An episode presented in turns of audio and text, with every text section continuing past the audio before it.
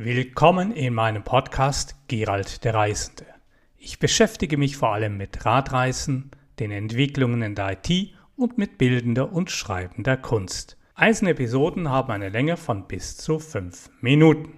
In der heutigen Episode beschäftige ich mich mit der Begrünung von öffentlichen und privaten Parkanlagen sowie mit dem Konzept der essbaren Stadt, in dem es darum geht, den städtischen öffentlichen Raum für den Anbau von Gemüse Obst, Pflanzen und Kräutern zu nutzen. Für den Betrieb dieser Anlagen zeichnet sich die Kommune verantwortlich, wie etwa in den Städten Andernach und Minden, wobei zunehmend privat organisierte Projekte immer mehr Aufgaben des Unterhalts der Anlagen übernehmen. Es eignen sich besonders Park- und Grünanlagen oder Flächen von privaten Grundstückseignern.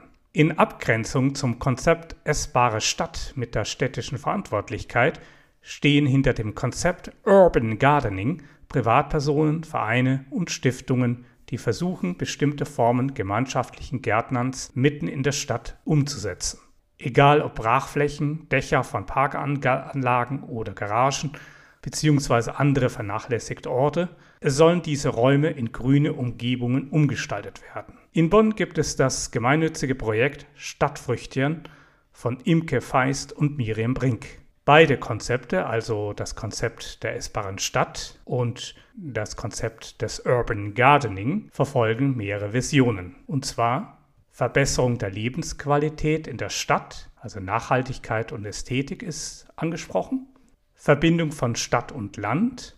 Beim Konzept essbarer Stadt dominiert das Ziel Essen für alle, unabhängig von Einkommen, sowie das Selbstversorgerprinzip. Allen soll es also gelingen und möglich sein, sich aus der eigenen Region zu ernähren. Die letzten beiden Visionen bestehen darin, Plätze als Treffpunkte des Austausches und der Begegnung zu ermöglichen, sowie die Natur wertzuschätzen. Die Stadt Bonn, aber auch die Stadt Troisdorf, wo ich wohne, setzen meines Wissens nach das Konzept der essbaren Stadt nicht um. Immerhin gibt es die virtuelle Plattform Bonn im Wandel. Die Webseite lautet auch bonnimwandel.de. Dort gibt es eine Unterseite, in der Aktive aus dem Netzwerk Essbare Stadt und Urbans Gärtnern ihr Konzept und ihre Visionen ebenso vorstellen wie Treffen und gemeinsame Aktionen rund um Urban Gardening und die Essbare Stadt organisieren können. Es werden auch einige Gemeinschaftsgärten aufgeführt.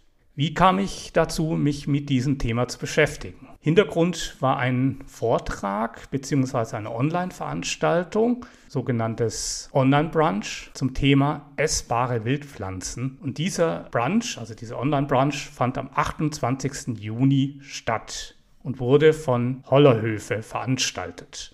Hollerhöfe, was ist das? Es handelt sich hierbei um mehrere Häuser und einem essbaren Wildpflanzenpark in Waldeck bei Chemnath in der Oberpfalz, also in Bayern. Dieser Park wurde Juni 2016 eröffnet und gilt als erster essbarer Wildpflanzenpark Deutschlands. Aktuell gibt es weitere solcher Parks, etwa in Bad Pyrmont, also Niedersachsen, und in München-Gladbach in Nordrhein-Westfalen. Informationen über die Öffnung weiterer essbarer Wildpflanzenparks bietet die Webseite der Stiftung Essbare Wildpflanzenparks, kurz Equilpa, unter der Adresse www.equilpa.net.